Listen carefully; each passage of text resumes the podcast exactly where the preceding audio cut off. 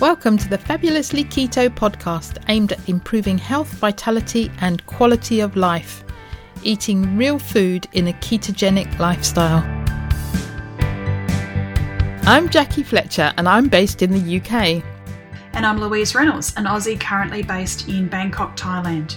Each week, we will be bringing you guests who share their stories and discuss a range of topics which we hope will improve your health and well-being.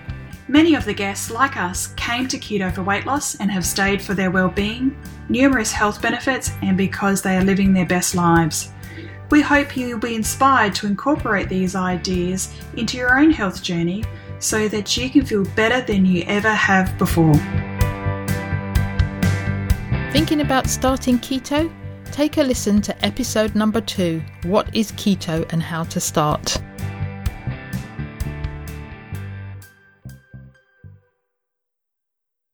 Welcome to episode 81 of the Fabulously Keto podcast. And today we have another replay. As many of you know, I've been on holiday um, and I've been skiing, so I didn't have much time or energy to do any editing and um, cr- creating a new podcast. So we still got plenty in the pipeline that are coming up for you soon. And the reason I've chosen this one is because uh, a friend of mine's daughter was diagnosed with type 1 diabetes last summer. And I thought it was important to, for us to understand more about type 1 diabetes because this is an autoimmune condition where the body isn't doing what it was, what it is meant to do. And, you know, we, we don't know why that happens, but sometimes it happens because the body is trying to process too much sugar and it's constantly, constantly releasing insulin and then the pancreas, um, doesn't function as well. But I think the important thing is, is more importantly, is that currently in, in the UK, for example, the NICE guidelines, the, I think it's National Institute of Clinical Excellence, do not offer carbohydrate restriction or car- low carbohydrate diets for people with type 1 diabetes.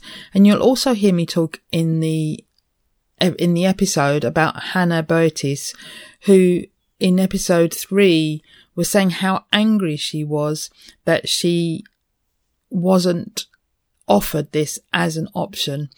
Um, we re-interviewed Hannah in episode 51 if you want to go back and listen to that. Since interviewing Dr. Lake, he has done an experiment where eight people, including Olympic athlete James Cracknell, covered 100 miles in five days, consuming zero calories. So they were all fasted. They all ran 100 miles and they all completed it. They were all experienced in both fasting and endurance sports. And the reason for doing this was to build up some research about how a low carbohydrate lifestyle can result in metabolic shift from carbohydrates to fat metabolism. And when fat is the body's main fuel source, um, then this can sh- be shown to stabilize um, blood glucose levels and reduce the need for insulin treatment in diabetes. So Dr. Lake has done a whole review of this on his website and the link to his website, which is type one, the number one keto.com. So T-Y-P-E number one keto.com, type one keto.com. You can see all the information that he, he shared that they gathered while they were doing this experiment. And they had two type one diabetics that were um, on on the run, and they they got some really good um, results and measurements from that. So also in the show notes is the link to the actual page that shows about this experiment that they did. So really encourage you to go over and look at Dr. Lake's website and the experiment they did, they did. So what also reminded me when I was re-listening to this podcast was that there was a lot of background noise. Um, Dr. Lake had a lorry backing up um, around outside of him, and actually near me now has stopped. But when at the beginning of this recording, you probably heard some gardening and some there's a bonfire going by the sound of it. So I just thought I'd mention that that beeping is um, was outside Dr. Lake's house and we couldn't do anything about it. We had to keep recording through it because it was going for ages. But it made me smile to remember that, remember back to that. So I'll hand over to the podcast that we did nearly two years ago or a year and a half ago. And I hope you enjoy it. In this episode, we're interviewing Dr. Ian Lake, GP, and this is episode number 15. We saw Dr. Lake giving a presentation at the PHC in 2019. And Louise, did you see him in 2018 as well? Was he presenting Ooh, then? Remember. Yeah, I can't remember. I have a feeling he was, but I don't know if you mm-hmm. remember that. I think he did. Dr. Lake is a, as you said, a, a general practitioner, but what makes his experience not only as a practitioner, but a person that is living with type 1 diabetes. So today's you know episode gives us a really interesting contrast because obviously with people that experience type 1 diabetes and you know they're told to obviously medicate and balance their medication with obviously consuming carbohydrate. And what makes Dr. Lake's experience so different is number one, obviously, you know, being a practitioner, and uh, number two, being a type 1 diabetic who is living and breathing on and using a ketogenic diet as part of his therapy. So, this experience, you know, is really contra to what the NICE guidelines and all the standard models practice of care is and it's just you know mind boggling how um, he's actually you know he's got his cutting his his sails against the wind so to speak mm. so it's really fantastic um, and certainly his experience is is one that we really want to share widely yeah absolutely Dr. Ian Lake is a GP in Gloucestershire. He's had a long term interest in preventative medicine. Having type 1 diabetes himself, he eventually discovered and was strongly influenced by the book, Richard Bernstein's Diabetes Solution. He went on to a very low carbohydrate diet five years ago, which he feels has positively transformed his daily diabetes control to near non diabetes level. He has launched a website to provide information and education about keto diets in type 1 diabetes. He is also the founding member of the Public Health Collaboration, which is a charity dedicated to promoting real food lifestyle. So, welcome, Ian, to the Fabulously Keto podcast. It's fabulous to have you on the show. Thank you. Nice to be with you. It's very nice of you to invite me. Thank you very much. So, it's certainly our pleasure. And normally, when we start the podcast, we start with asking you where in the world you are. I'm in Stroud in Gloucestershire in the UK. Right. And that's I wonderful. Love, yeah, yeah, lovely place. You love that part of the country? Cotswolds are lovely. Yeah, I was born in the east of the country, so it's very flat over there. So it's lovely to come to some hilly areas of uh, of the world. It's great.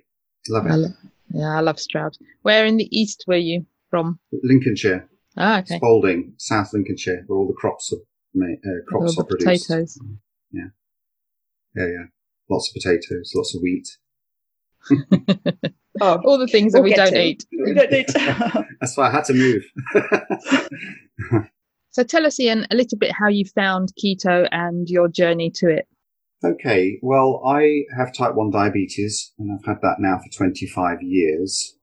I was diagnosed uh, as a late onset type 1 diabetic uh, in my 30s.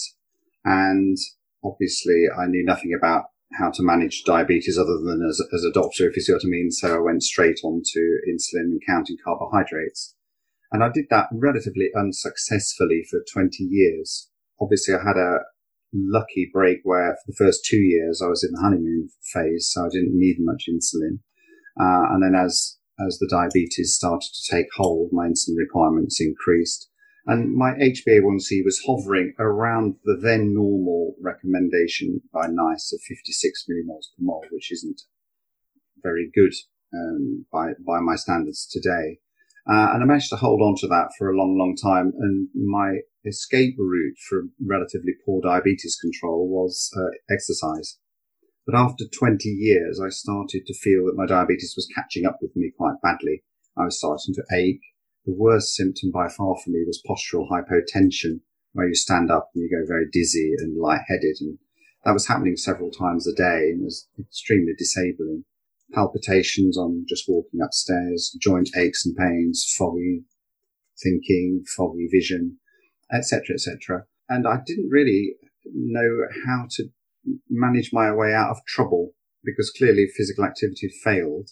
And it was difficult for me to get the carbohydrates and the insulin right. It didn't matter how much I tried. It just wasn't working for me. Some days would be really, really good. Other days would be horrendous. And being at work as a GP, it's not easy to uh, get any physical activity for, for long periods of the day. And, uh, yeah, it wasn't, wasn't, wasn't very good. And by complete accident, I discovered Dr. Bernstein's diabetes solution, which is considered really to be a sort of authoritative text on how to manage type 1 diabetes with a low carb diet. Uh, and I read that from cover to cover thinking this is something I want to do. And then I put it down for a year. Uh, and the reason I put it down for a year was because I, I felt that all of that fat wasn't healthy. Mm. uh, how little I knew then, but that was that, that is still, unfortunately, I, I think, unfortunately, the, the current recommendation for, for a healthy diet, low fat. Um, but it got to the point really where I had a very, very nasty hypo when I was on my own whilst camping in Norway uh, on a cycling trip. And it was a solo trip. And I, I, woke up in the middle of the night and I'd used up all of my glucose supplies. So I wasn't carrying much being a bike. Uh, and my blood glucose was in hypo range and, and I was about half a mile from the nearest road, let alone civilization. And that, that was a tricky time. I managed to pack all my stuff up and cycle to the road. And as luck would have it, there was some discarded food in a lay-by just as I got to the off the track. And you know that you could argue that that, that saved me, but it was certainly a, a moment that caught me caught me by surprise. And wow. and, and, and I, I, felt then uh, I ought to think about other ways of uh, trying to manage things because being out and about and being sort of doing those sort of adventures is sort of something I identify strongly with. I felt, well, if I was going to put myself in extreme danger like that, it's, um, you know, it, it's not fair on anybody really. So uh, just after that, I had a, a, retinal screening and it showed mild, you know, very mild background diabetic retinopathy. So I thought, well, if that's going on in my eyes, it's going on everywhere else in my body, which would explain all the symptoms that I was getting, especially the postural hypotension, which is where the nerves that supply the blood vessels can't operate to, to, to constrict them quickly enough. Uh, sort of a neuropathy, really, a diabetic neuropathy. So I mm. decided after all of that to, to get started with keto. I reread Richard Bernstein's book and from day one I went fully keto and really it was such a revelation from day one. I never looked back and I've, I've, I've been doing keto for five years ever since and my HbA1c, which is one of the markers, obviously, of good control, has gone down from the last reading was 70, which is not good at all. And it, it went down to 44. And now for the last five years, it's been under uh, 42, uh, mostly in the high 30s. So I feel confident that I can manage my diabetes with ketogenic diet very easily. All my symptoms have gone I'm very, very lucky in that my diabetic retinopathy has temporarily disappeared, and I hope that stays away. So there is potential to reverse some of the diabetes complications if you get them early enough. Yeah. And uh, yeah, I'm keen really to to make sure everyone at least knows about benefits of ketogenic diet in type 1 diabetes. The more and more I, I learn about keto diet in type 1, the more it becomes so obvious it is a good option for some people uh, but at the moment, unfortunately, it isn't an option in, in the UK at all. Yeah, they don't promote it. Oh, but what about the NICE guidelines, though, in terms of obviously there is some recognition with some of those guidelines, say with Dr. Unwin's, you know, spoon yeah. spoonful of sugar. So there is perhaps a little bit of traction. There's in... traction in type 2 diabetes. Certainly, the, the NICE guidelines will almost certainly recommend some form of low carb diet for certain people in type 2 diabetes, and, and the recommendations are changing around the world. But the type 1 guidelines are due to be revised this year. And the last type 1 guidelines of 2015, I couldn't find any reference to low carb at all in those guidelines. And then I looked at the appendix, and in Appendix C, section 1.2.2, which is burned on my memory, the question was posed, what is the effectiveness of low carb, uh, sorry, carb counting stroke carb restriction? And I don't know why they uh, conflated those two terms because they're totally different to one another. What is the, um, the, the, the benefit of those things on type 1 diabetes? And then in the search, they specifically excluded all carbohydrate restriction research. And I wrote mm. to them and said, why did you actually specifically exclude research on low carb diets when there's plenty of evidence going back to 2008? And, and they couldn't come up with a, an answer that was certainly mm. satisfactory to me. They just said, well, in the event, it was uh, looked over in favor of carbohydrate counting. And there you go. And of course, all the carbohydrate counting was based around the conventional uh, diet of 55% carbs.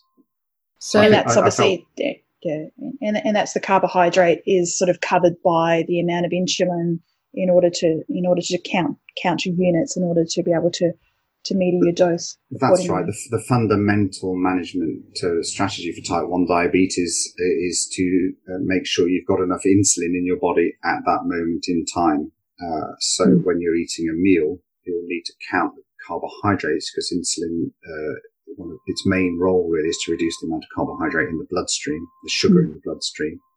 So you have to count your carbohydrates for every every meal and everything you eat and inject mm. the correct amount of insulin based on your personal requirements to, to try to counteract the rise of sugar caused by those carbohydrates. And it's very, very mm. difficult. So carbohydrate counting is fundamental to type 1 diabetes. And even though I'm keto, I still carbohydrate count. But, you know, the recommendation for carbohydrates is 300 grams of carbohydrates a day, roughly, for, for everybody in our country.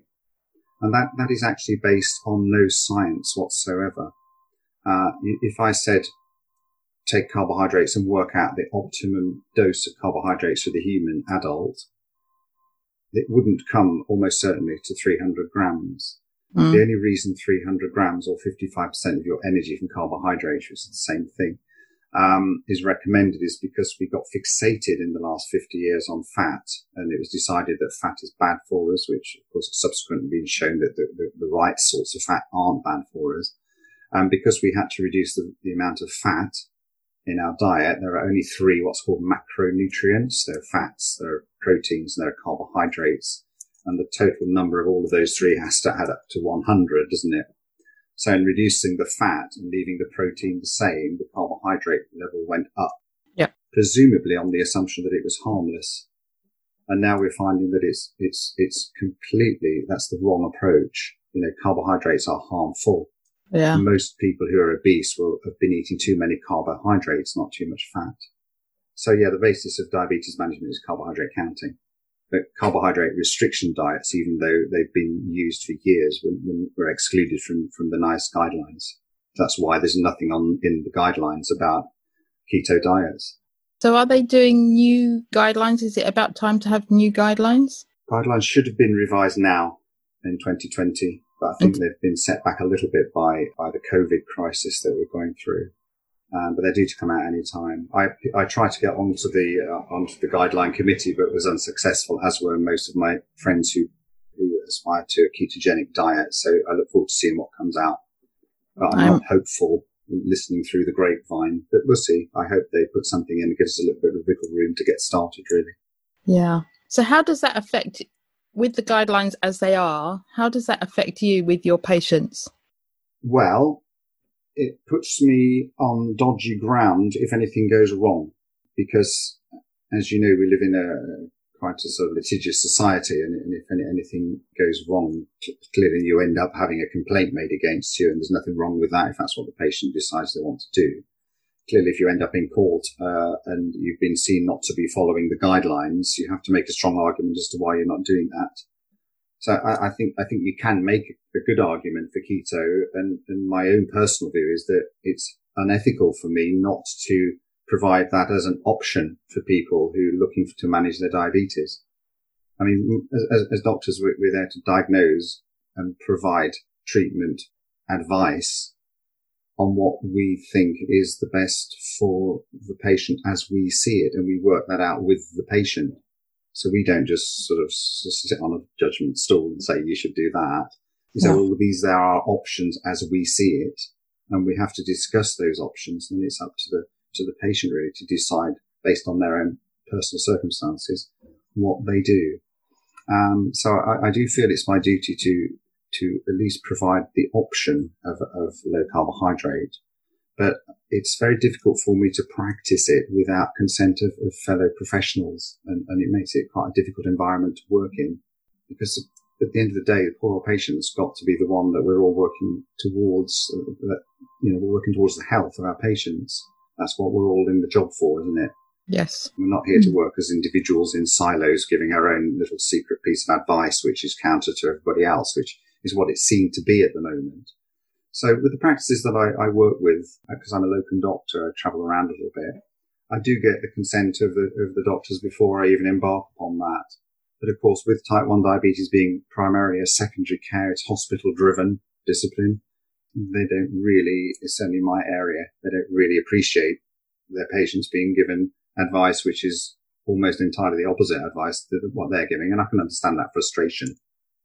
But, but I, I do think it is a, a, a valid option. I'm very, very keen to make sure people get that option because it has transformed my life. And it's not just, it's not just about me. You know, I've heard, I've overheard conversations out, oh, well, he's a GP, he's got type one. He thinks that everybody should do what he's doing. No, I don't. There are 400,000 people in the UK with type one diabetes and every single one of those will be managing their diabetes in a slightly different way based not only on the way their disease pre- presents, how much damage has been done, how long their disease has been going for, uh, what their personal social circumstances are, what their, you know, their health beliefs are. So people manage their diabetes in all sorts of weird ways. And it's just mm. that if, if you have options, you can decide what you want to do. Yeah. So it's not, I'm, I'm trying to, to force low carb on every single type one diabetic. Uh, I do think if you know every everyone I know that has converted to, to low carb will never go back to eating carbs.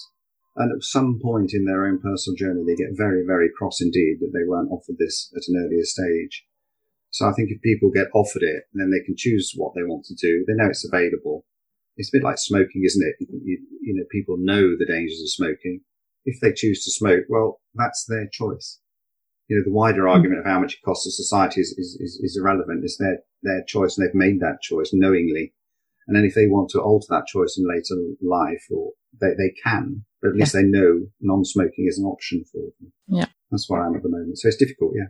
In episode number three, I was interviewing Hannah Botis from Hannah Diabetes, and she was saying how angry she was that she hadn't been given this as an option. Yes, I, I think that's that's what, what, we were saying, isn't it? I, you know, when you have type one diabetes, it's very very difficult to control. And just for for example, uh, if you look at the national diabetes audit for England and Wales for the last five years, the, the number of people with type one diabetes who achieve the target of 48 millimoles per mole, which is the current guideline target, is less than 10%. It looks on the graphs at around six to seven percent. So 48 millimoles per mole is not even in the normal range. It's at the top end of, of the pre-diabetes range and right at the bottom of what you call diabetes. And with that level of uh, HbA1c, you will almost inevitably get complications at some point. So even the guideline target set by NICE is, is accepting a level of complications, but they're having to balance that up with the the fact that people who are on a high carbohydrate diet do get more hypoglycemic attacks, which of course are, uh, you know, can be potentially fatal put people in very difficult situations, lose your driving license, whatever. So the figure of 48 is only achieved by less than one in 10 of our type 1 diabetics in, in the UK. And that situation hasn't materially improved over the last five years. So nine out of 10 people are not doing at all well with the conventional management. And, you know, we really need to rethink type 1 diabetes management. If if nine out of 10 people not achieving target is acceptable. Yeah. There, there so, a, sorry, carry on. What, why do, why do you think they need to rethink type 1 diabetes and how do you think we could go about it? I think we need to go back to the to the history of, of management of type 1 diabetes. Before insulin was discovered, the only option we had was the dietary option that happened to be a very strict ketogenic diet. In fact, it was it was whiskey and steak because uh, the steak was, was obviously protein and fat, which doesn't uh, stimulate insulin secretion. So you don't need insulin to absorb those two things. And they're, you know, they provide a lot of energy and nutrition. And, and whiskey directly inhibits the hormone glucagon, which rises, which makes the blood sugar go up. So that diet was essentially a ketogenic diet. And there was as few carbs as possible in that because people did know that it was the carbohydrates that made type 1 diabetes worse, but clearly nobody quite knew what it was that, um, uh, uh, that was the hormone until insulin was discovered. Uh, and then subsequently, of course, insulin was a bit rough and ready and there's only one type. And then in the 1970s, several different types of insulin were starting to be produced. We, we were able to, to, to, to modify the insulin molecule and then we got the long acting insulins, we got the intermediate acting insulins, and we've got the rapid acting insulins. So they made diabetes management much, much more flexible. And, and of course you can imagine then the temptation would be to say, Hey, diabetic, you can eat what you like. And, and I can see that if, if I was a diabetic around that time, that'd be fantastic development for me. Yeah. And then roughly at the same time came the low fat idea that we're all going to die of a heart attack if we, if we eat any, you know, any fat from animals or whatever. And then it was decided for some bizarre reason that people with type 1 diabetes, hey, why not eat exactly the same as everyone else and manage your insulin around that? And I think at that moment, type 1s were let down. But I can see why it was so tempting to think that type 1s can do the same as everybody else because the stigma around type 1 diabetes was far, far greater than it is now. Yeah. So, you know, people with type 1 mm-hmm. diabetes are very poorly understood and nobody wants to go anywhere near them just in case they had a hypo or something. Now people with type mm. 1 is much more accepted socially. There's no stigma around type 1 diabetes really. Mm. So, but we're still, we're still employing this eat what you like and inject your insulin to, to match and it doesn't really work because nine out of 10 people can't do it. So I think the, the, the key thing here is to re-examine what we've done and say, yes, we've got the tools now to at least make a reasonable job of managing diabetes, but we need to look at the carbohydrates knowing that we sort of got that bit wrong. And we need to think, well, how can we manage the carbohydrates in a different way? In my view, would be to cut them out as much as you can because it's so lucky that carbohydrates are the only nutrient or yeah, the only nutrient that is non-essential. Mm. Every other nutrient and fat and protein are essential. We have to have certain fats and certain proteins to, to exist healthily. But if yes. we never ate a carbohydrate for the rest of our lives, it wouldn't materially affect our health. It might affect our quality of life because lots of people like carbohydrates and vegetables and things. So we, you know, there, there, there is the expertise. You know, Richard Bernstein started it. Lots of people with type 1 diabetes are doing the ketogenic diet but unfortunately it hasn't caught up in the guidelines. And for some reason, I, I still can't fathom people just don't like ketogenic diets. And there is this ignorance in the type one healthcare professional community thinking that the word keto means ketoacidosis. Now, diabetic ketoacidosis is a potentially fatal condition. And of course, if you're in nutritional ketosis, which is what you are if you're on a ketogenic diet, you produce more ketones than if you're on a carbohydrate rich diet because ketone bodies come from the burning of fat. So if you're on a lot of carbs, you're storing fat, therefore you can't burn it. But if you're not on many carbs, so if you're on a ketogenic diet, you're burning fat. And the end result of burning fat is this tiny molecule called a ketone body. So hence the ketogenic diet.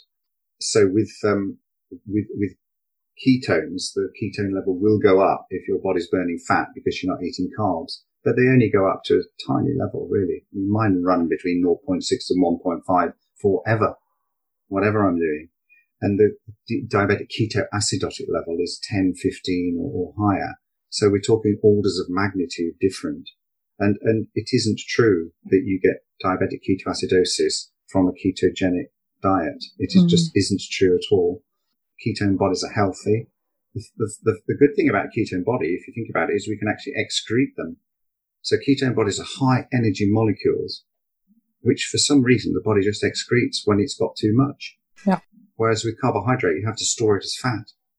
So our body will regulate itself with a ketogenic diet fairly efficiently by deciding how many ketones it wants as a result of burning all that fat.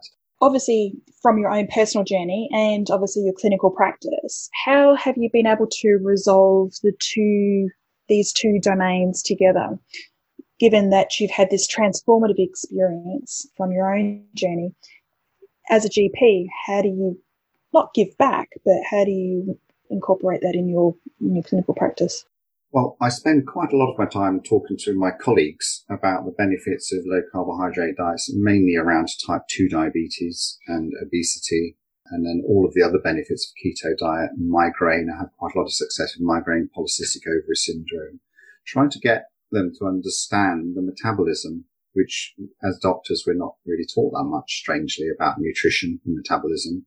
We learn a lot of biochemical pathways, but they're not, they're, they're at the very early stage of our medical training. So they don't really, you know, fit into the bigger picture.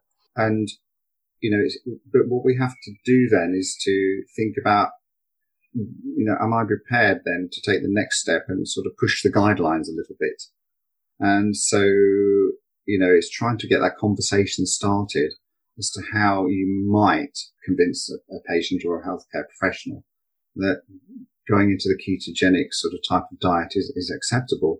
One way of doing it is just to change the terminology to make it a bit more cuddly and just call it a carbohydrate restriction or carbohydrate management diet or whatever you want to call mm. it and just creep down on the carbs. That, that makes it more acceptable. Ketogenic strikes fear into people. But I, I, like to use the term because I like people to feel happy with it. Because once you understand something, it's not frightening anymore. Absolutely. And um, so, so that's one way of doing it. And the, and the other way, I'm, I'm starting up sort of try, trying a bit like yourselves, get information out there online about type 1 diabetes and uh, ketogenic diets. So I'm, I'm, active in that area at the moment. I, I, do some talks if I can get, get any talks around the area, uh, to try to promote, to, to promote the idea. But yeah. it, it's a niche market at the moment, but, uh, but I'm hoping enough people who will pick up the information that's out there and feel that they understand what the rationale is without worrying about the so-called side effects of of a ketogenic diet and type 1 diabetes, which really don't exist. Mm. I think we and need to come up with a sexy name then, don't we? We do oh, indeed. you did. Over to you. No, but, yeah, but Jackie did. It, she calls it the modified Mediterranean diet. Love it. That sounds good. Yeah. Yeah. Mm-hmm. Yeah. Very good. So, and that's where you were saying about obviously promoting your message and, you know, just to sort of demystify the, the type one experience with, you know, in using the ketogenic diet as a as a therapy, as a therapeutic tool. And Jackie and I were privileged to see you last year with the Public Health Collaboration Conference, and um, oh, so yeah. it was really wonderful. Where you were actually talking about some of that science and that research, and you were saying the evidence is there. Um, I remember you saying about a, a fellow Aussie, Jessica Turton. Yes, and, you know her her systematic literature review evidence is obviously for for therapy. So as you said, the science is slowly creeping in, but it's not yet translated into policy. And that's obviously being a founding member of the PHC um, is obviously some of the good advocacy work that you're doing. Yes, it's going to take a long, long time to, to change policy, I think. You, you know, it takes a lot to persuade. I mean, I mean, all institutions get comfortable, don't they, over a period of years, and, and sub institutions and, and, and everything gets bloated and everybody's comfortable with the status quo. So if all of a sudden you have to change one part of that institution, it's threatening to quite a few people. Uh, and, and it, unless you have a revolution, everything has to sort of slowly, slowly change in, in, in, in a direction that is, should be, um, informed by science and, and, and, good evidence. The problem with type 1, as, as I'll say again, is that 400,000 of us all manage our type 1 diabetes in a slightly different way. So you're going to get slightly different effects. I mean, when the pancreas gets damaged, and we still don't know exactly what the damage is, how much, how much of the alpha cells get taken out with the beta cells and how much does the body not produce glucagon as well as not producing insulin? How much do the nerves get damaged over a number of years that regulate the whole of the, the diabetic process? So a diabetic who has, has had diabetes for one day will be having a totally different life experience to a diabetic who's had it for 60 years. A diabetic who's well controlled will be having a different life experience to somebody who isn't well controlled, etc. And someone who's eating 300 grams of carbs a day is going to have a different way of managing it to somebody who's eating, uh, someone like myself at less than 30 grams of carbs a day. So it's difficult to do good quality research based around a, a, a single dietary change uh, when you've got such a diverse population that you're working on. Mm. I think that's the first thing. And therefore, I think what I have to do is to put my experiences out there based as much as I can around science and biochemistry and metabolism.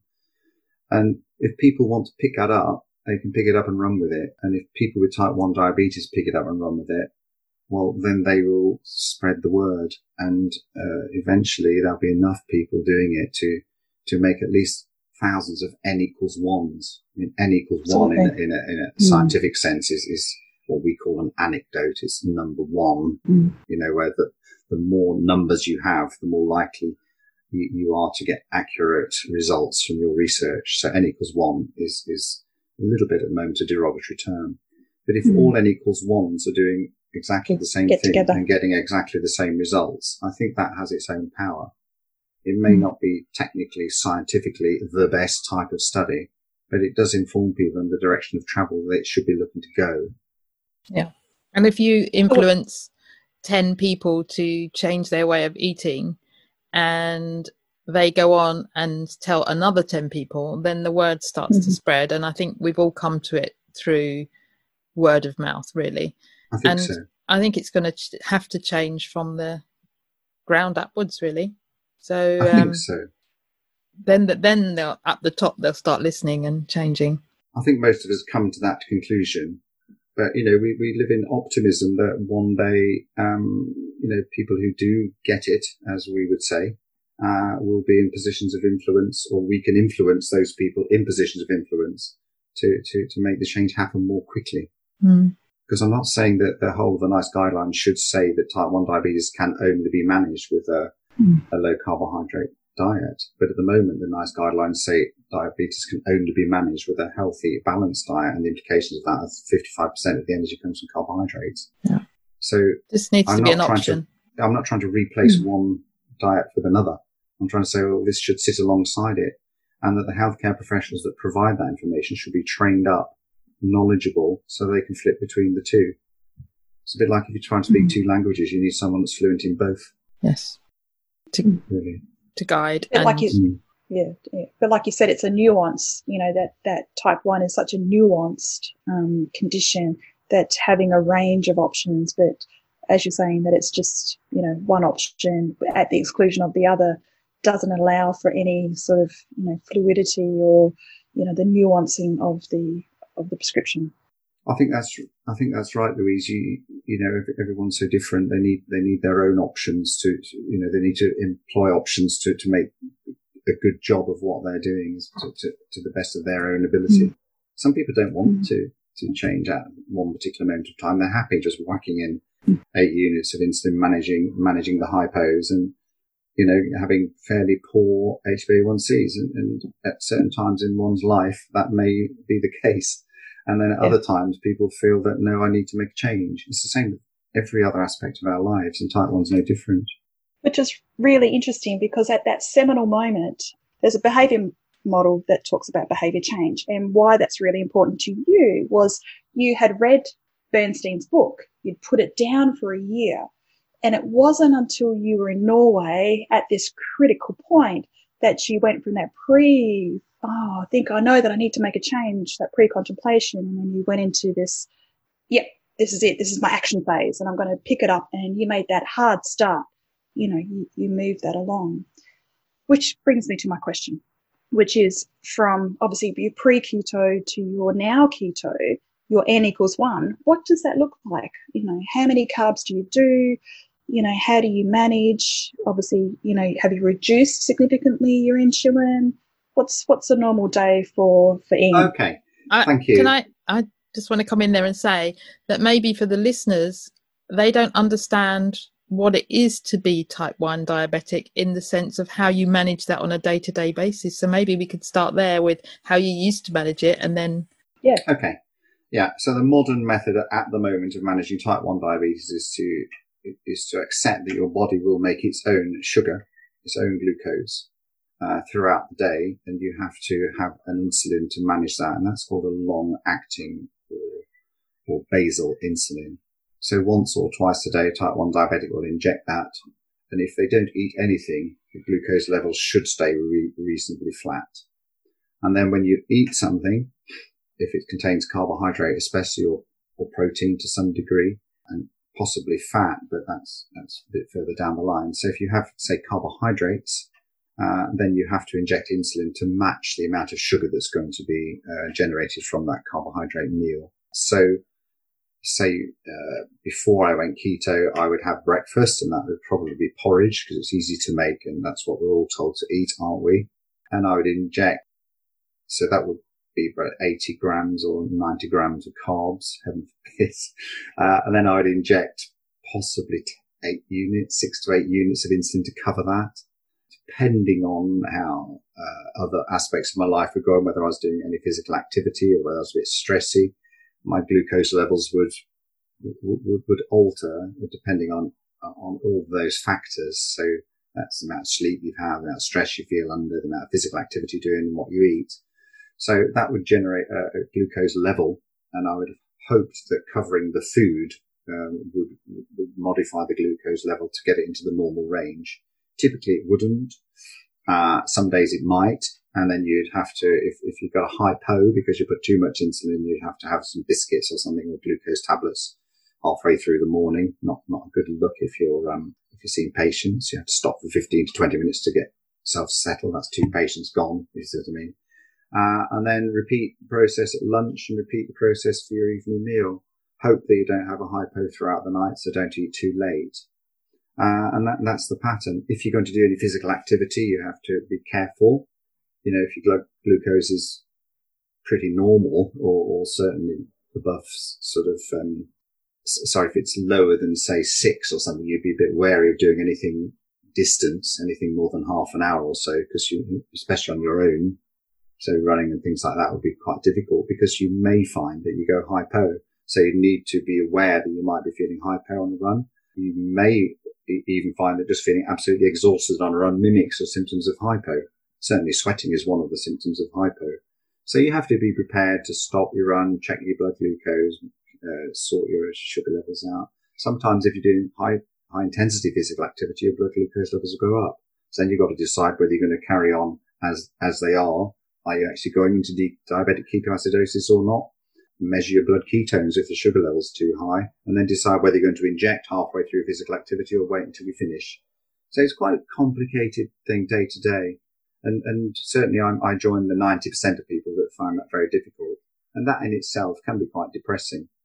I mean, when you go to your annual review as, as, a doctor and you sort of got really bad results, it's not much fun. To, you know, you just know, you just know you've let the side down and there's nothing you seem to be able to do about it on a ketogenic diet, which I'm on at the moment, I don't eat until about just after lunch, early afternoon. So I don't eat from eight o'clock at night until middle of the middle of the afternoon, late more sort of lunchtime, early afternoon. So about one, anywhere between 12 and two. And then I'd have possibly an omelette or possibly a yogurt with some berries or something like that. Possibly a salad, might be some fresh meat or something, but no, no carbohydrates. So no potatoes, no bread, no biscuits uh, no rice, none of that sort of thing. And then I would inject, because I'm not having many carbohydrates, I would only inject one or two units of insulin to cover that. And because I've had so few units of insulin, I've got very little chance of actually having a crashing hypo. Because where's it going to come from? Hypos come from too much insulin mm. in hmm. your body at any one moment in time. So life's so much more pleasurable and my blood glucose level, you know, I, I always say it goes from alpine to flatline. It used to be, you know, up, down, up, down all the day. And, and at night it might be high, it might be low, but now it's pretty well flat all day, uh, which, which is remarkable. So I don't have to think anymore it's always in the background, but I don't have to think too much about my diabetes. So I don't know what time it is now, but uh, say someone rang me up and said, do you want to go for a run now? I haven't eaten. I say, yeah, let's go. And I wouldn't need to make any preparation at all. I'd check my, I'd check my glucose before I went, but that's the only preparation I'd need to do and take a couple of glucose tablets with me. But that's all I'd have to do. It, it's remarkable how freeing a low carbohydrate diet makes you as a type 1 diabetic. Mm. You're not worried at all about going hypo. You rarely go too high. I mean, a figure for 10, um, five years ago would have been acceptable. A figure of 10 now, I'm, I'm looking for my insulin pen yeah. to get it down. Yeah. You know, it's totally mm. unacceptable. And, and people mm. with type 1 diabetes listen to this will be, if they're not amazed. doing low carb and they're not well controlled, they'll be amazed, amazed that I'm, mm. I'm actually looking at 10 as a, as a high figure. It's way too high. It's interesting yeah. how your, your psychology changes when you get control. And it's such a relief to feel that you can actually have hope once more. Mm. It may just be that you don't go into complications. You know, and that's psychologically, that's a huge boost because, as a doctor, I've seen all the complications of type 1 diabetes, you know, I see them every day and uh, it's not much fun. And mm. you know that the current model of diabetes management is damage limitation.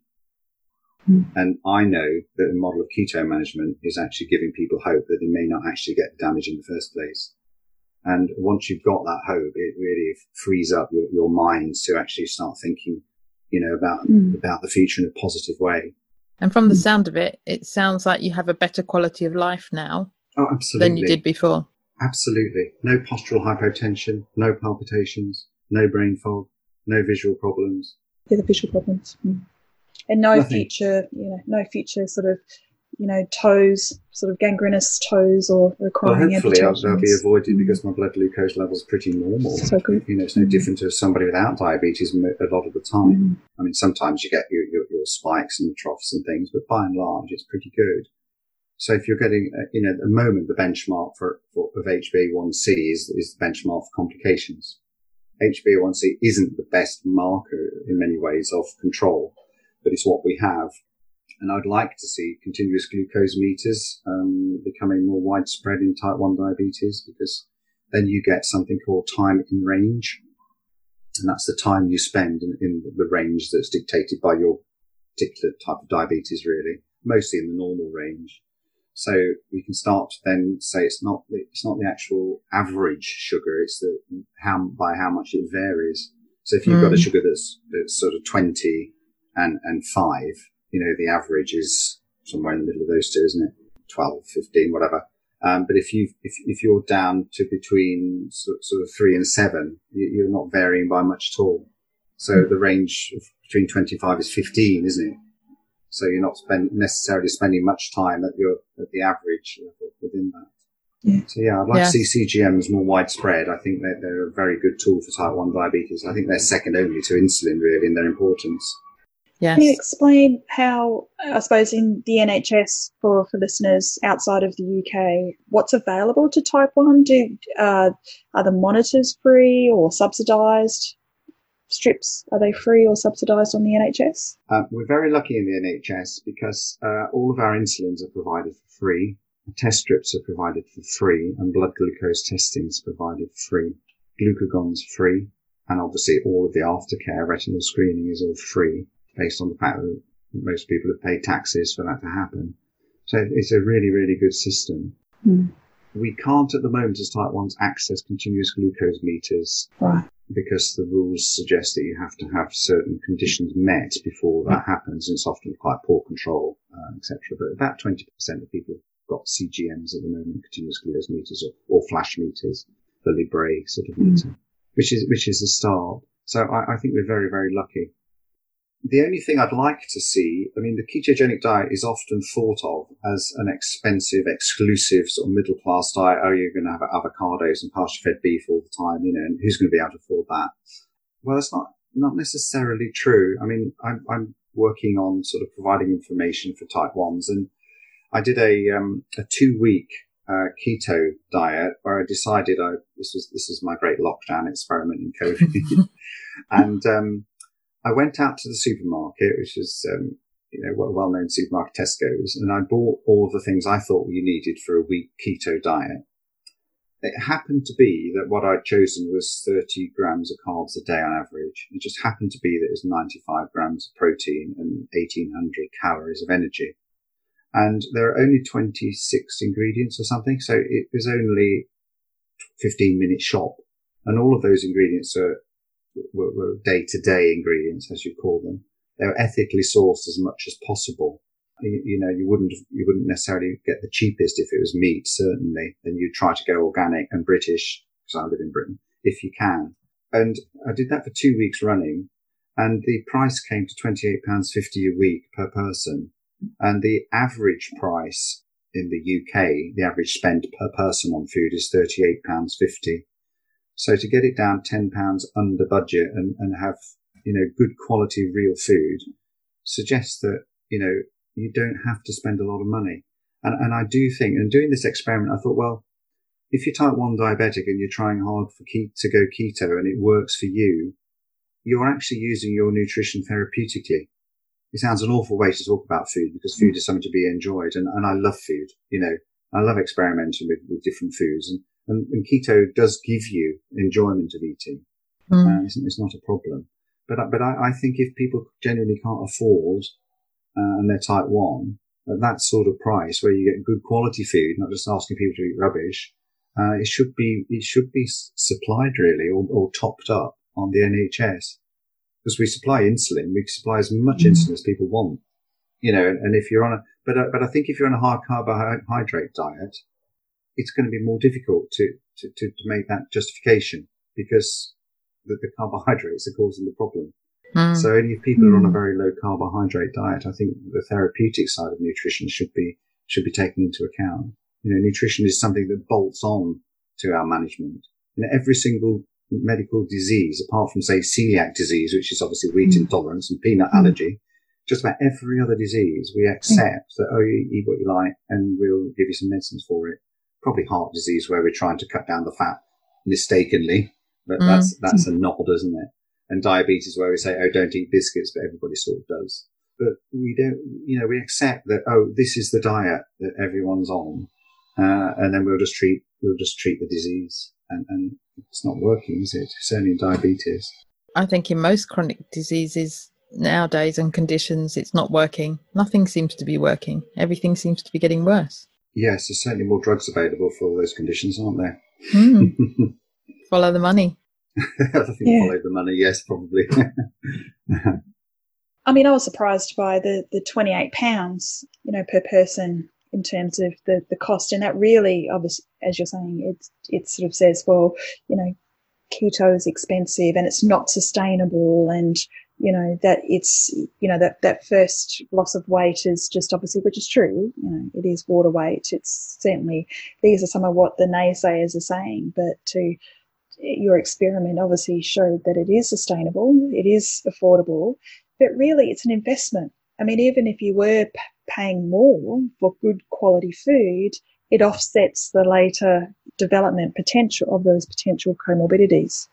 Absolutely. I think that's why, that's why we should see diet in type 1 diabetes as therapeutic without, without taking the emotion and the fun out of, out of eating. Mm. You know, I, I don't want to be counting my, my carbohydrates all the time. And with a keto diet, I don't. So, you know, once after six weeks of, of being on a keto diet, you get so used to what you're eating. Uh, and there's still a lot of variety around that. That yes, but you are investing, aren't you, in your future health? There's no better investment for anyone than that. Yeah. So you've blogged about some running some projects with keto and type 1 diabetes. Can you tell us a bit more about these projects? Yeah, I did some running experiments when I, when I actually got fully into keto and, and uh, started to think about intermittent fasting. I did a series of um, half marathons. I thought, well, I'll do 12 half marathons in 12 months. That's not, I mean, for me, that was a huge, I mean, that, for me, that was a huge sort of thing to do. You know, I, am normally a one half marathon, two half marathons the most per year. So to do one a month is absolutely ridiculous. But I, I, thought, well, I'll experiment with keto around that and experiment with my diabetes to see, see what I could get from it. And what it showed me was the power of fasting. Fasting before running is, is brilliant. It just smooths out your sugar control. it seems to give you boundless energy within reason. And, and, you know, it, it, there are only positives from that. And a couple of years ago, I did this. I was going to try to run the length of the whole of our country. It's, it's only a thousand miles. It's not far because they're a small country. Um, but it was from, uh, I, I, managed to get 730 miles before my knee gave out and I had to stop. But I did all that on 30 grams of carbohydrates per day just to show really because there's this idea that you have to have sugar for energy. Every sporting event you go to, you know, hmm. Gatorade and all these you know, after a half marathon, you get a full bag mm. of goodie bars, and I just chuck it away mm. or give it to somebody mm. else. I mean, do you give it to somebody else because it's a waste of food, or do you chuck it in the bin because that's probably the best thing you could do? It's poison. It, if you see what I mean. yes, yes. Um, always a dilemma. So, so it did, but I, I gave it to my, to, to away to be fair. But it does, it, it did show to me that you do not need sugar for energy. I mean, mm. we're, you, you, know, so, um, I, I think that was quite valuable. And, and Mm. Before any run now, I'll fast. And, and that is actually the natural thing to do. If you see a mm. kestrel or a bird of prey hovering, it's actually looking for food. It's hungry. It's not up there mm. just having a bit of a day out. you know, it's not just yeah. had a mouse just to say it can go up and fly. And, and I think mm. we're the same. We, we will, we'll move to hunt. Yes. We don't need to have energy to move. We'll only move when, mm. because we're naturally lazy animals. Most animals are naturally lazy. So we'll only move when we need to, to, to do it for a reason. So, uh, so I think the human animal is no different. We, we, we're comfortable running on fat. Uh, and it's well known a lot of the long distance sports now, most people are, are doing a very low carbohydrate type of diet. So, and it's starting to show promise. I, th- I think in those sports where you need instant power, like a lot of the track sports, sure. certainly the, the, the short mm. distance sports, you, mm. you'd probably be okay with, with yeah. probably need what's called glycogen. Some carb. Mm. Because carbs are the only fuel that can burn in the absence of oxygen. So when you're making a quick dash for something, you're going to have to use sugar. You're going to have to use your either your glycogen, your carbohydrate stores, or you're going to have to eat something beforehand to get those stores up. Because when you do that 400 meter run, it's all going to be done without oxygen pretty well. And you're going to generate a, a you're going to need a lot of sugar because you haven't got any oxygen. You, that's the only fuel you've got. You won't do it on fat because the fat needs oxygen to burn in. So, but by and large, the, for most of us who just stagger about, call it running, just tip your head forward and move towards, catch your head up sort of thing. For most of us, you know, we could go miles and miles just using our fat stores. I'm, I'm hoping with a small team to be showing that within the, by the end of the year that you do not you've got a fat store inside your body and you can quite happily tap on that for, for a long period of time without having to eat anything really. Yeah. Fun. Yep, definitely. Got those Krispy Kremes from 10 years ago, still waiting to be used up. Absolutely. so you're talking about um, type 1 athletes and who, who are using the keto ketogenic diet. Uh, there's an Australian, Beck Johnson, who actually long distance swimmer who swam from um, the coast off of Perth to Rottnest Island. So she's a yeah a type one long distance swimmer. So that's uh, interesting. Um, I remember hearing her on a podcast, and um, so I was talking about you know obviously managing and fueling. And as you said, you know you need obviously for that explosive energy, it's different in terms of your carbohydrate loading as opposed to being able to access your fat stores for that longer, slower, yeah marathon type events. Absolutely. There's lots of us doing it now and, and it's interesting to see the results we're getting. And I think we're going to be rethinking how you manage uh, physical activity in type 1 diabetes. We're starting to find that we're, we're, we're needing a lot less insulin than we thought we would. And, uh, you know, those things are out there to explore. But as I say, there's a group of us sort of having a go really with exploring the hmm. limits of, of physical activity and type 1 diabetes. So Mm. I'll, I'll let you know how we get on. Excellent. And you've recently started your own website. Tell us a bit about that. I have. I've been trying for a couple of years to work with another company to get information out there on a keto diet, and I'm, I'm uh, I've started to sort of do that myself now. It, it's based around education and information for people with type one and also healthcare professionals. The information is available to everybody, whether whichever sort of category they fit into because I feel that every single person with type 1 needs to be an expert, whether they're a healthcare professional or someone with it. And the advantage of the healthcare professional, they've just got the experience of seeing more people than the person that's in front of them. So they can, mm-hmm. they can add on and, and, and, add more quality to the information they're giving across. Uh, and that's, that, that is really based around a series of podcasts, a bit like we're doing now, but interviews with people with type one, lots of information stories, uh, a few blogs, and then a whole series of webinars with mostly healthcare professionals with type 1 themselves who uh, are talking about aspects. So we've got a, a, a, renal physician who's type 1. We've got someone who's had a transplant of kidneys who's type 1 talking about mental health and attitudes towards type 1 diabetes. Um, we, are talking about physical activity in type 1. We're talking about pregnancy. We're talking about how to, how people's experiences of raising children and people's experiences of being children with type 1. So we're hoping that I'm hoping that that's going to, to fill that gap. It is unashamedly keto. It's not nibbling away around mid carb level because most people, if they choose to do that, then at least they'll know what their extremes are. So ketone, I don't think is an extreme diet, but it is, is one end of the range of carbohydrates, which we all seem to still talk about as, as the, the main um, driver of type 1 diabetes, which of course at the moment it is. Mm. Yeah. Right. So that's type1keto.com. The number one. one. Mm. Uh, Troy Stapleton. Yeah, Troy, Troy Stapleton is an Australian radio. radio yeah, I know Troy, radio. yes. Yeah, yeah, so it's good. He's a very big cyclist and he's done a lot of uh, experiments with cycling yeah. and long distance cycling and fasting and, and mm-hmm. put all his results online. He's, he's, he's, he's uh, on our website. Awesome. Yeah, so I'd, I'd seen him when I was back in, back in Australia on the um, low carb down under conferences and stuff. So yeah. yeah, it's a very inspiring man. Yeah. So Ian, before we go into our last questions, do you want to tell people how they can contact you? Well, the best thing to do is go onto my, uh, onto my website, type1keto.com, and, and use the contact form there. I think that's the easiest thing to do. And then, depending on the level of interaction we need, we can go from there.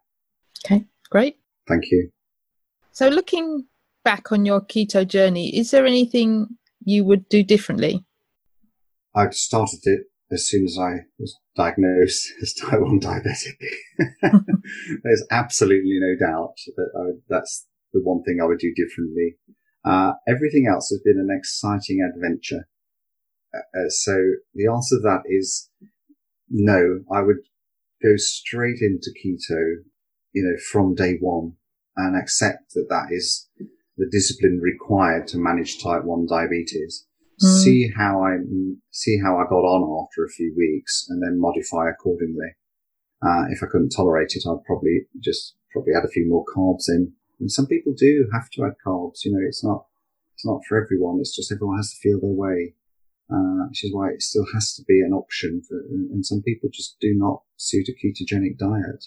But for me personally, I would read up about the experiences of others. Um, and I think that's quite important to find out more about the subject. And then if I was doing it from the start, I'd, I'd, I'd plan to do it fully for at least three weeks. So I'd commit to three weeks of strict keto. But within type one, you have to manage your insulin around that. So I, I would have to work with my healthcare professional to get my basal insulin uh, optimized and then make sure I know how to count my carbohydrates.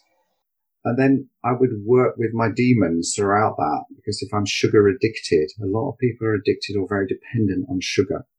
A lot of people are emotionally attached to certain foods, which, um, you, you, know, is, is, not, you know, we all are probably. Um, so within that time, I'd say, well, I've got, you know, if I'm, if I like sugar, how am I going to stop eating that biscuit and, you know, I must be prepared to fail, but be prepared to restart. You know, they say for people with, with severe problems, it takes seven or eight times to, to start and, and, and, you know, to succeed. It's not, you're going to do it first go, but I would try my best to go for it full out for three weeks, work with my sugar addiction, etc., etc. And then, you know, hopefully that would show me enough benefit to, to, to keep, keep me motivated. And certainly in my personal experience, I'm still motivated to learn more and more and more. Uh, you know, reducing the carbs, you know, to a very low level will make the biggest difference. But then you start to see the effect of protein and you start to see the effect of physical activity, lack of sleep, stress, everyone seems, everyone I've interviewed about type 1 seems to feel that stress is the second biggest driver of poor sugar control, which is interesting, isn't it? But these things come through once you've turned down the volume of the sugar effect, the carb effect, all these subtleties start to sort of, sort of come through. You start to notice them. Mm. It's a bit hmm. like in, in, this COVID where all the traffic disappeared. We start to notice the birds singing. You know, before that, you'd never hear one because, you know, there's too, too much traffic going by. And, and it's the same with, with your diabetes. Once you cut the carbs, you start to notice the subtleties. You drain down your insulin volumes to, to a level that's much more physiological, much more natural for your own body. And then all the other hormones that work with insulin seem to become more efficient as well. And I think the mental improvement, one, the, the relaxation, the fact that you've actually, you've got it, you've actually got the control, which is, it's, it's immense. Um, so, so, it's a very significant emotional time that I think I can actually do this. You know, as a, as a doctor who should know how to do it, it took me 20 years to think I can do this. Mm. You know, and before that it was, oh my God, you know, I hope my next retinopathy isn't as bad as the one before or something like that. And, and, and the actual relaxation and, and the, the de-stressing you get from thinking, I can crack this just drives you forward. And then the mental clarity that you get from, from your body burning ketones, it helps enormously to get your thinking processes right. So then your inner demons, your emotional problems around food or, you, you know, your sugar addiction, you'll be more able to conquer those as well, although they will be very difficult sometimes. And, and clearly those people with eating disorders, that's a, that's a whole new level. And, you know, they'll need specialist help around that as well. But there's no reason not to go keto. You know, having, having a food addiction like a sugar addiction is, is pretty bad, isn't it? And, and yeah. we accept that as normal. You know, we even market it. Yeah. yeah, true. And I think that if you do, if you do sort of um, try it and then you, you know, you have a, another stressful phase of your life and, and go off. Well, it's not the end of the world. You, you, at least you know and you can go back on it again if you want to. Exactly. So, yeah. There's always a way back. And I think so. once you know how to do it, how to do it, you, you don't lose that. It's I always so. there as an option. Yeah. Have another New Year's resolution every year, can't you? I'm going to do it this year. We've all done that. and I was I was struggling this week when I came back from holiday. I'd been a bit off keto, and I was struggling get getting back on. So I just said to Louise, Louise, you have to hold me accountable to keeping on track. And just the mentioning of that to her was enough to just get me back in the zone and keeping on plan. It's interesting, isn't it? Yeah. Do you fast at all? Because mm. I find fasting is a great way of getting back on track. Mm. Mm. But I find it harder when you've been off track to fast. So yes, we yeah. normally do two 40 hour fasts a week, sometimes 3 mm-hmm. and sometimes some longer ones. Um, but this week I, I planned on coming back and doing a four day one, and I couldn't do that. And I couldn't even do from Sunday night to Tuesday lunchtime, which is a norm for me. Mm. By Monday afternoon, I was eating again. Mm. But by next week, it will be back. Good. Mm. Oh, and that's what that's what I was trying to get Jackie to sort of you know look you know you've just because of the the break from the holidays it's like we're going to have to rebuild the fasting muscle so you know and it's getting back into that routine and having that um you, know we had the buddy system being able to you know keep keep each other you know committed to yeah come on let's go let's let's keep keep fasting and um, yeah so it's just obviously getting back into the routines and building that fasting muscle. And I think the peer support was really good. You know, we were really, you know, egging each other on for, you know, we were mixing things up. We, you know, we had short fasts, we had long fasts. Um, so yeah, it's it's been been quite a good, um, you know, even though we're across time zones and things like that, because I start mine first, and then obviously she comes into it, and of then course. I break it, and yeah. I, so, I think it's actually but having the accountability, and that's something that I know that Jackie and I have spoken about, is having yeah having those accountability buddies, and that with the fasting. And uh, Jackie said, right, that's it. I'm gonna, you know, I need to be accountable. And I really wanted her to think about it. Well, what is it that you really wanted to achieve? How do I know that you're being accountable? And what time frame? I think that was really important. And so Jackie's put it out there that it, you know, until her birthday, that that's obviously she's got some very specific things that she wants to focus on. So um, yeah, really, and like you said, it's about that hope. You know, having hope that I can obviously get back on track is mm. really important. I think it's actually more difficult for people with um, obesity and type 2 diabetes to actually focus because as, as a type 1, every single day you, have got a reason to do it. But, you know, a lot of people type 2, you say, well, you don't know you're diabetic until I tell you. So every single one of their days, they probably feel a bit more tired. They might be putting on a bit of weight, but hey ho, everybody in their cafes having a, having a muffin with their, with their coffee or tea or whatever. So, you know, you, you've got less, you can't quite see why you have to do it, if you see what I mean. Whereas as a type one, you, you sort of, it's there in front of you every single time. So it's easy to be applied. So, so it, it is it is much more important, isn't it, to have support systems around you. It is important to have support systems around you anyway. But when you've you've got no obvious reason, if you see what I mean, to to, to do differently to what you you, you you'd otherwise do, it, it mm. requires a lot more application. Yes, definitely. Incredible. Yeah. Mm. And I don't I don't notice any side effects if I eat off plan. So therefore, yes, there's nothing to keep me on it other than my mm. um, desire yeah. to be healthy. Mm. Yes, mm. and that's the, that's a good driver, isn't it? yeah. What tips would you give? Well, we usually say, what tips would you give somebody starting on a low carb or keto diet? But you, of course, you can include for type one diabetics in that, and maybe even type two diabetics. Well, I'd say in general, I, I would say want to do it. You've got to want to change you know, read around the subject, start to get it into your consciousness that this is the direction you might want to go in.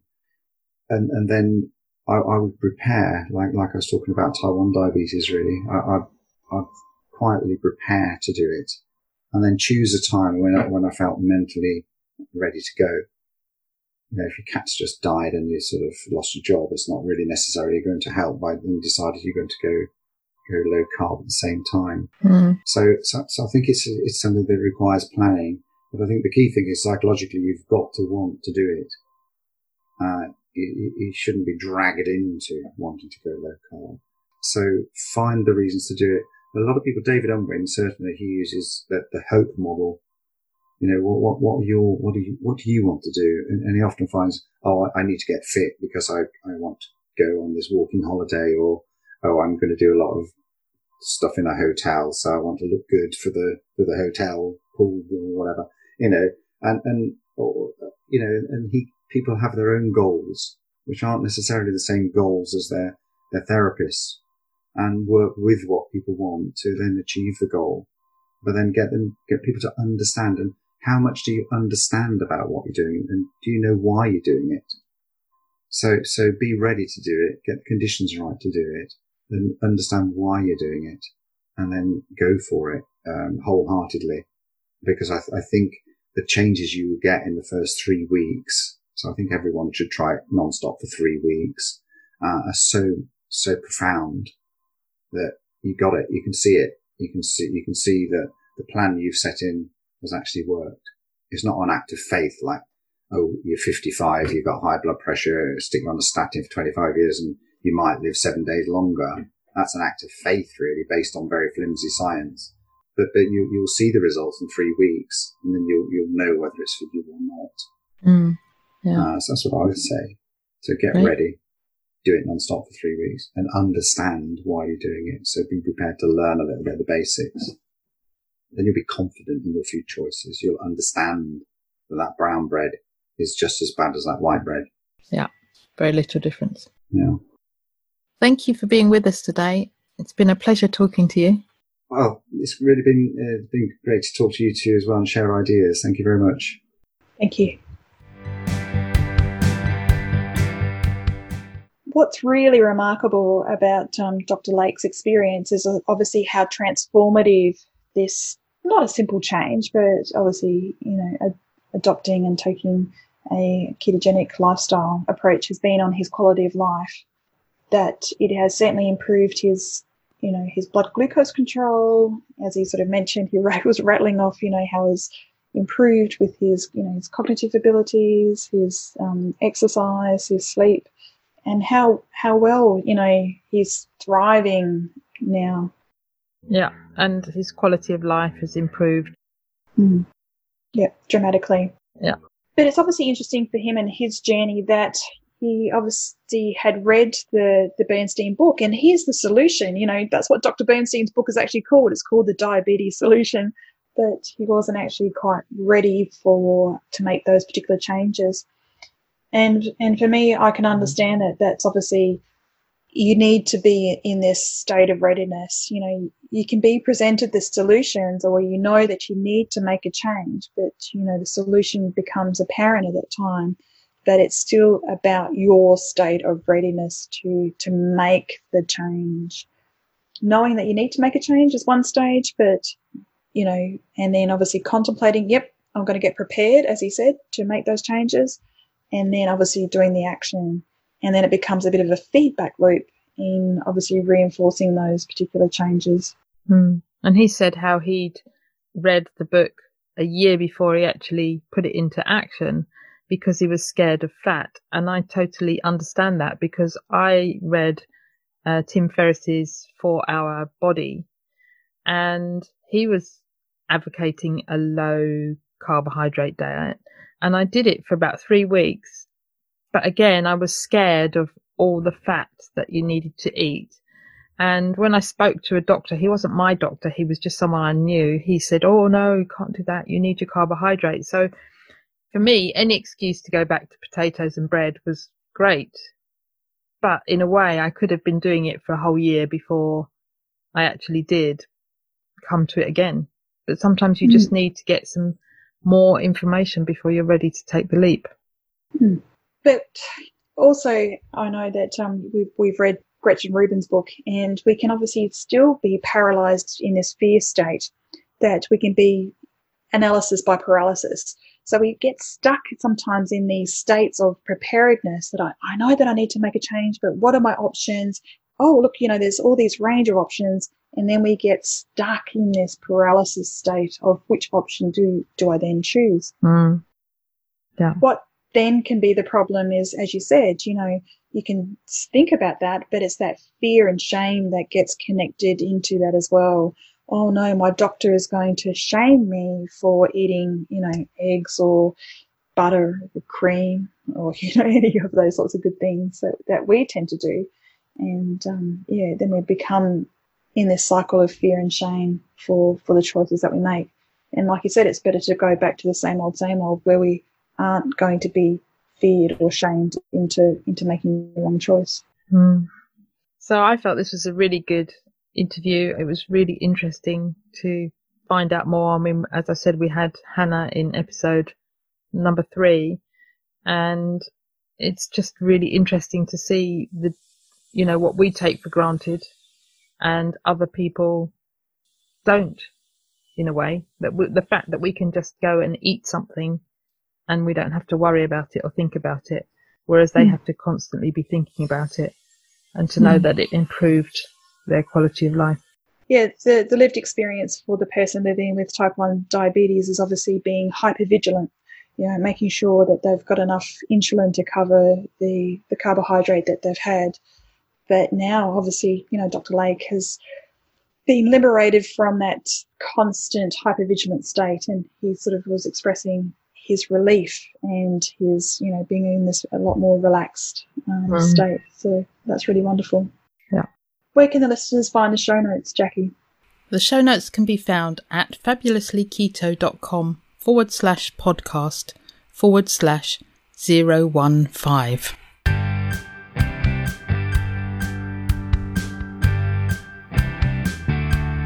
It would be great if you could support us through Patreon. Go to patreon.com forward slash fabulously keto and you can choose the monthly amount you wish. Can you recommend a guest we can interview? If you can, click on the link in the show notes to send us your recommendation.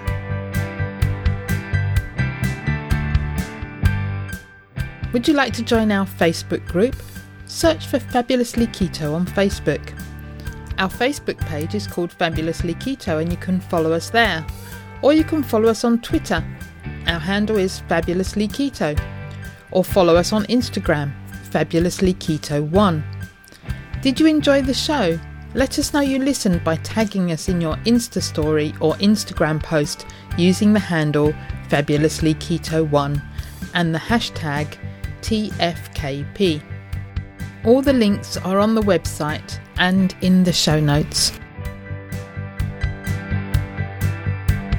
If you haven't subscribed to the podcast, click the subscribe button. Reviews help us to be found and reach new listeners.